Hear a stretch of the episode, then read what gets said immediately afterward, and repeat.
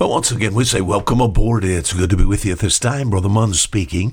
Our program here called A Fisherman's Five Minute Look at the Book. Oh, from the banks of the old Bon Secour River over here, the southernmost part of the state of Alabama. Oh, the office ministries building of Fishermen Ministries International. It's our blessing to be with you by means of radio. Second Timothy chapter 2 and verse 15. Yesterday we began our program by talking about how to grow in grace. Don't you want to do that?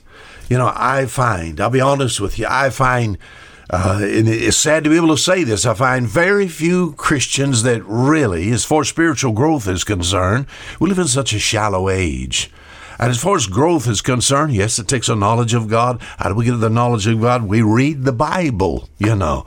Very few people even read the Bible, but it's more required of us than just reading the Word of God. We saw it yesterday. What is it? How can I grow in grace? Brother Munn, how can I grow in grace? 2 Timothy chapter 2, verse 15. Ah, that's to do with the first word here.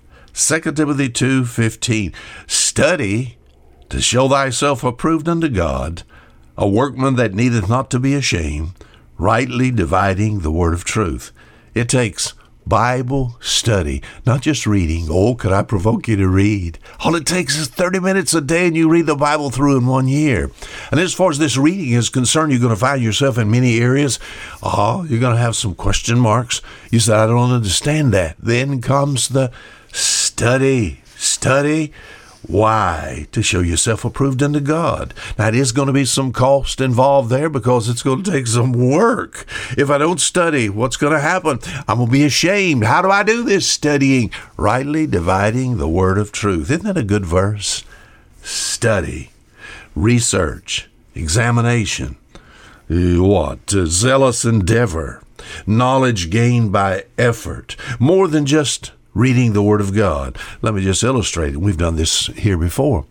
Uh, when I was in school, oh, many, many years ago now, uh, back in the late 40s, uh, 50s, uh, I, I remember math, and just throw out something here for you to sort of uh, give a comparison here. Uh, in math, it wasn't long before I, I had to learn what's called multiplication tables, all right? Uh, to multiply. And as far as these multiplication tables, I had to learn one times one. Oh, the ones, I love the ones. One time one is one, one times two is two. Ah, those were easy. But I had to go all the way up to 10 and 11 and 12, you know. And you know I, how I had to do that? You know, I I began to study that. The teacher provoked us, and we had ones and twos and threes and fours, our timetables, you know. You know, within one or two nights, I knew all of those, correct? no, that's not true. You said, what did it take? It took study.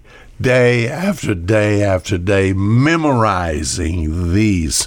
Uh, we think about uh, how we're going to make this uh, sort of uh, uh, parallel with we think about the Word of God.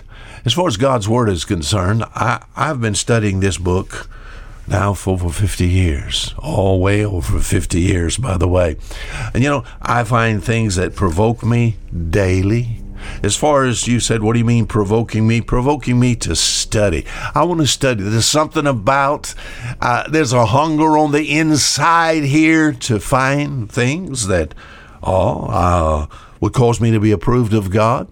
Uh, to find things not only just nobody else if has found. I don't want to do uh, something like that, but I want I want to study to be able to please God. Now let me just say this: I'm trying to provoke you, not just to read the Word of God, but to study. Uh, what do you mean? We think about I, I, give me some subjects. Well, we think about just maybe the doctrines of salvation.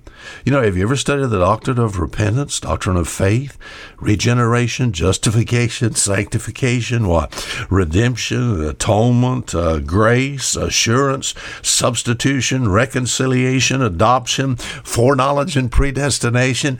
All those are things we can study. You said, wow, there's just so much. No, you can do this. And when you study the Word of God, oh, it makes local church a lot better for you because the preacher will be preaching the Word of God, and all of a sudden he'll be getting into some things that you studied in. It'll provoke a good amen.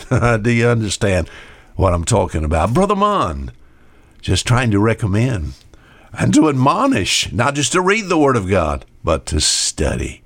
Until tomorrow, Fisher fisherman, saying goodbye.